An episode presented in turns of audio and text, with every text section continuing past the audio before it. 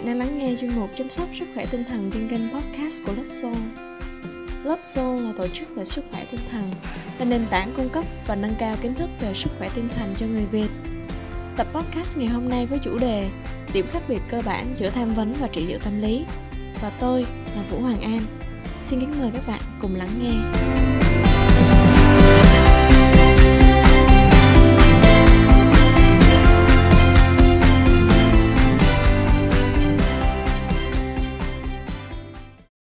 Lần đầu tiên khi tôi bắt đầu tìm kiếm sự giúp đỡ tâm lý, tôi đã hoàn toàn choáng ngợp khi nhìn thấy ô tìm kiếm hiển thị một danh sách dài bao gồm cả tên, chức danh và bằng cấp của nhiều người hỗ trợ. Lúc đó tôi đã tự hỏi mình rằng ai có thể giúp tôi? Điểm khác biệt giữa họ ra sao? Phương pháp mà họ sử dụng là gì? Và chuyện gì sẽ xảy ra nếu như tôi lựa chọn người hỗ trợ không phù hợp? Đối với thuật ngữ tham vấn và trị liệu thì thường được nhiều người sử dụng để thay thế cho nhau vì chúng gần như có nhiều điểm tương đồng.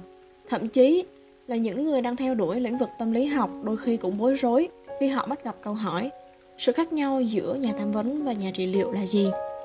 Trong nội dung ngày hôm nay thì Love show gửi đến quý độc giả thêm một góc nhìn về tâm lý học, giúp mọi người hiểu sâu hơn về sự khác biệt cơ bản giữa tham vấn và trị liệu tâm lý, đồng thời giúp bạn đưa ra quyết định phù hợp hơn khi chúng ta chọn lựa dịch vụ hỗ trợ đối với tình trạng sức khỏe tinh thần hiện tại của bản thân. Vậy thì với câu hỏi nhà tham vấn và nhà trị liệu, họ là ai? Theo Hiệp hội Tâm lý Hoa Kỳ APA để hành nghề tiếp xúc trực tiếp với khách hàng trong lĩnh vực sức khỏe tinh thần thì các chuyên gia cần phải có ít nhất bằng thạc sĩ hoặc tiến sĩ chuyên ngành tâm lý. Nhà tham vấn, họ là những người có chứng chỉ hành nghề LPC Licensed Professional Counselor hoặc là chứng chỉ tương đương bao gồm kỹ thuật tham vấn, các học thuyết, kỹ thuật nhóm, nghiên cứu, vân vân. Nhìn chung thì tham vấn viên thường làm việc với một số tình huống và vấn đề cụ thể như là nghiện chất, đau buồn do mất mát, vân vân và tình trạng sẽ diễn ra trong vài tuần đến vài tháng. Đối với nhà trị liệu, thì họ là những người thực hành tâm lý trị liệu có xu hướng khám phá đến những vấn đề trong quá khứ, góp phần hình thành nên các vấn đề ở hiện tại. Và quá trình làm việc này có thể diễn ra trong khoảng thời gian dài. Những thông tin trên dường như vẫn còn chưa đủ để chúng ta phân biệt giữa hai hình thức hỗ trợ này một cách rõ ràng.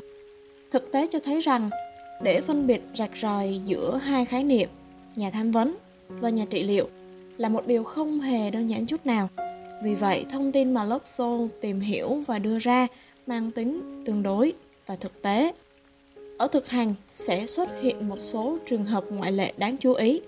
Và sau đây, chúng ta hãy cùng nhau tìm hiểu một số sự khác biệt cơ bản giữa tham vấn và trị liệu tâm lý đã được lớp số chọn lọc và tổng hợp.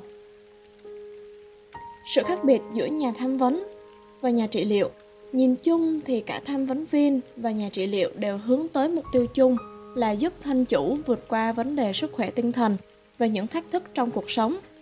Tùy vào nhu cầu mà bạn đang tìm kiếm, những điểm khác biệt giữa hai hình thức hỗ trợ sẽ có tác động nhất định đến trải nghiệm và mục tiêu ban đầu.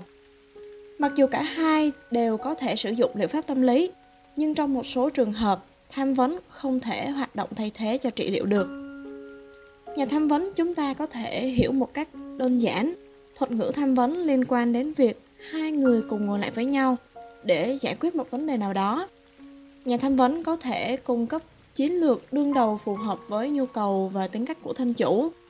Những đặc thù của dịch vụ tham vấn chúng ta có thể kể đến đầu tiên, như là quá trình tham vấn thường diễn ra trong khoảng thời gian ngắn, là việc họ cung cấp kỹ năng đương đầu và hỗ trợ thân chủ thực hiện giải quyết vấn đề. Tiếp theo là giải quyết vấn đề theo các ít chuyên sâu hơn và thường làm việc với thân chủ có khả năng suy nghĩ thấu đáo và có tính chủ động, tìm kiếm giải pháp cho bản thân. Họ cũng tập trung vào vấn đề, tình huống hiện tại, hoặc là họ sẽ tập trung vào hành vi và hành động. Hướng dẫn, hỗ trợ và giáo dục giúp thân chủ xác định và tự tìm ra giải pháp. Và cuối cùng là tìm ra giải pháp thực tế. Giống như tham vấn viên thì nhà trị liệu họ cũng tập trung vào các phương pháp điều trị mang lại lợi ích cho sức khỏe tinh thần của thân chủ.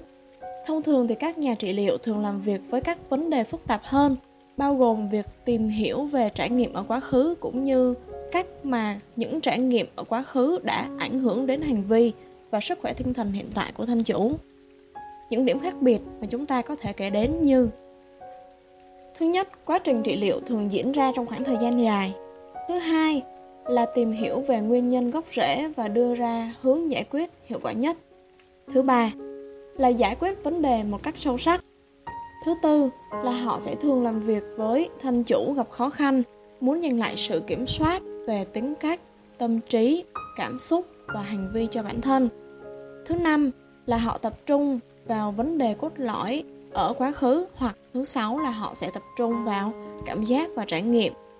Thứ bảy là liệu pháp, trò chuyện và các chiến lược trị liệu khác. Và cuối cùng thì nhà trị liệu sẽ giúp cho thân chủ thấu hiểu bản thân và cách họ nhìn nhận về thế giới. Vậy thì làm thế nào để chúng ta có thể lựa chọn sự hỗ trợ phù hợp với bản thân? Trước khi mà chúng ta đi đến quyết định nên nhận sự trợ giúp của nhà tham vấn hoặc nhà trị liệu thì điều quan trọng đầu tiên mà bạn nên xem xét đó chính là mục tiêu và kỳ vọng của bạn là gì chẳng hạn như, bạn đang gặp những khó khăn gì và bạn muốn đạt được điều gì trong quá trình bạn được làm việc với họ. Bước tiếp theo không kém phần quan trọng. Hãy tìm người đồng hành mà bạn tin tưởng để chia sẻ và giải tỏa cảm xúc. Trên thực tế thì mức độ tin tưởng của thân chủ đối với người hỗ trợ sẽ đóng một vai trò rất là lớn và có thể được xem là yếu tố ảnh hưởng mạnh mẽ đến sự thành bại trong trị liệu còn nếu như bạn cảm thấy bối rối và không biết nên làm gì, bạn có thể nói chuyện với nhà cung cấp dịch vụ hoặc có một vài cuộc hẹn để trao đổi trước khi chúng ta biết được hướng đi nào là tốt nhất đối với bản thân.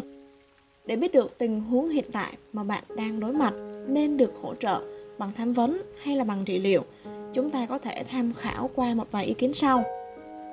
Tham vấn có thể là một lựa chọn tốt hơn nếu như bạn muốn giải quyết một vấn đề ngắn hạn trong một tình huống cụ thể? Hay là bạn muốn học tập các kỹ năng đương đầu để giúp quản lý stress và cải thiện mối quan hệ? Hoặc là bạn đang đương đầu với sự thích nghi và thay đổi trong cuộc sống, chẳng hạn như là ly hôn hoặc trải qua mất mát người thân, vân vân. Hay là bạn đang đối phó với chứng nghiện ngập, cũng có thể là bạn đang tìm kiếm một người có thể hướng dẫn và hỗ trợ giúp bạn học cách nhìn nhận vấn đề và tự hình thành các giải pháp lành mạnh đối với trị liệu trị liệu thì có thể là một lựa chọn tốt hơn nếu như bạn có những vấn đề và chúng đang gây ảnh hưởng đến chất lượng cuộc sống và mối quan hệ. Hoặc là bạn đang đương đầu với những tổn thương trong quá khứ, hoặc bạn tin rằng có điều gì đó ở quá khứ đang chi phối và ảnh hưởng đến bạn hiện tại. Vấn đề thường tái diễn và khiến bạn phải bận tâm đến chúng trong một thời gian dài. Cũng có thể là sức khỏe, thể chất có vấn đề và gây nên ảnh hưởng đến sức khỏe tinh thần. Bạn nhận biết được bản thân đang trải qua rối loạn tâm lý, hoặc cũng có thể là bạn đã từng tham gia tham vấn và vấn đề vẫn không được cải thiện mặc dù bạn đã rất tích cực tìm kiếm giải pháp. Giống như trong một cuộc tìm hiểu và hẹn hò vậy, bạn có thể sẽ phải gặp một vài buổi hẹn hò tồi tệ trước khi mà bạn gặp được người phù hợp nhất với mình tính cách của mỗi người là khác nhau vậy nên một nhà trị liệu phù hợp với người này không hẳn sẽ phù hợp với bạn điều quan trọng là bạn có thể cảm thấy thoải mái và tin cậy với phong cách làm việc của họ hay không và đây là một chia sẻ của một thân chủ xin được giấu tên Trước đây, tôi đã tìm gặp hơn 5 trung tâm trị liệu và nhà trị liệu khác nhau. Tôi cảm thấy rất biết ơn khi được kết nối với Ultra. Vì bà ấy là nhà trị liệu đầu tiên thực sự khiến tôi cảm thấy tiến bộ hơn trong hành trình vượt qua những đau thương trong quá khứ. Bà ấy rõ ràng là người rất giỏi chuyên môn và biết chính xác là bà đang làm gì. Không chỉ giỏi về chuyên môn, bà ấy còn có một sự đồng cảm mạnh mẽ khiến tôi cảm thấy rằng bà ấy thực sự quan tâm tôi. Cảm ơn Audra, mong rằng cả hai sẽ tiếp tục được làm việc với nhau. From Love Zone bạn có thể cảm thấy thất vọng, nhưng đừng bỏ cuộc. Một ngày tồi tệ không thể quyết định được tương lai. Cũng vậy, trong tương lai của bạn không nên được định hình bởi quá khứ, trừ khi bạn cho phép.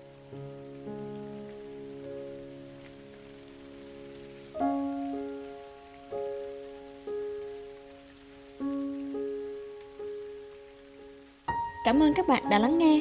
Mời các bạn nhấn đăng ký kênh để đón nghe những tập podcast mới nhất của Lopso. Nếu quý thính giả có thắc mắc hoặc muốn đóng góp ý kiến, xin vui lòng gửi nội dung về hộp thư điện tử lopsovn.love2share.gmail.com Sự đóng góp của quý thính giả chính là động lực khiến đội ngũ có thêm động lực phát triển và cho ra đời nhiều nội dung chất lượng hơn nữa. Và cuối cùng, xin kính chúc quý thính giả một ngày bình an. Xin cảm ơn.